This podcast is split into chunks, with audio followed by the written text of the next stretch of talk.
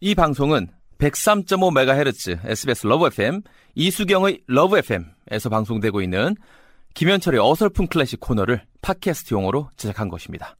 클래식의 즐거운 향연 속으로 빠져보시죠.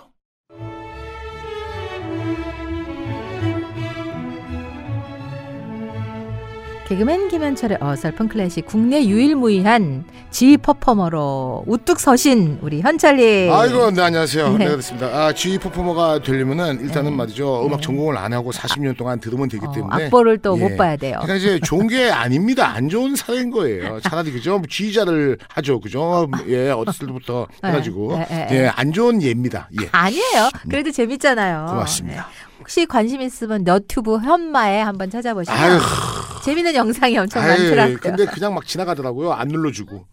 구독, 좀 좋아요 눌러주세요. 예. 자, 가정의 달을 맞아서 오늘은 어떤 곡이에요? 네, 자 오늘은 말이죠. 아 베토벤의 터키 행진곡입니다. 많은 사람들이 터키 행진곡 하면은 네. 모차르트를 생각을 하- 네. 할 거예요. 전 세계적으로 말이죠. 예, 터키 행진곡 하면은 모차르트라고 알고 이- 있으나 베토벤의 터키 행진곡도 상당히 유명합니다. 예. 일단 모차르트 예. 터키 행진곡은 리드 모차르트는 어떻게 아주 좀 되죠? 빨라요. 멜로디가? 또고또고동 따다다다단, 또고또고동 따다다다다다다. 그 곡이고. 네, 그리고 말이죠 베토벤은 따단딴딴 따단딴딴딴딴딴 딴딴딴딴딴딴 뭐 이런데.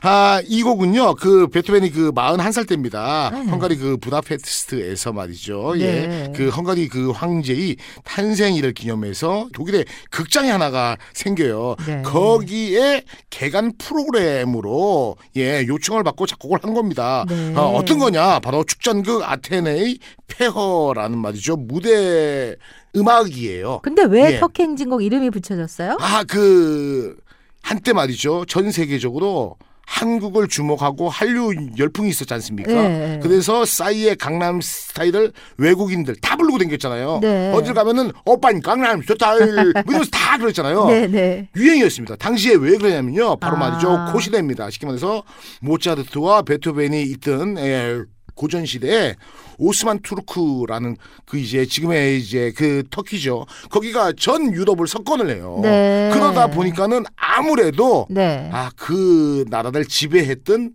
다른 나라의 문화적인 것을 이렇게 좀 이렇게 좀 받아들이게 아, 되죠. 또 한편으로는 아테네 폐허 영국 중에 예. 터키 병사들이 행진하는 모습이 나와서 후세 사람들이 명명했다 이런 썰도 있던데요. 맞습니다. 둘 다 맞는데 네. 확인할 길이 없어요. 왜냐면은 확인하려고 해봤더니 그분들이 이미 고인이. 되셔가지고 그래갔었는데 네. 예 그런데 이제 요, 요 곡은요 아주 뭐 재미난 것이 터키 군대들이 저기서부터 오는 거예요. 네. 하나 둘 하나 둘 하면은 저기서부터는 조그맣게 막 들리잖아요. 네. 따단딴딴 따단딴딴 점점 점점 막 이렇게 와. 어, 따단딴딴 어, 따단딴딴. 내 앞으로 따단딴딴 아. 따단딴딴 따단딴딴 네. 또 지나가 따단딴딴 따단딴 그러니까는 크레센도 디크레센도가 이렇게 확.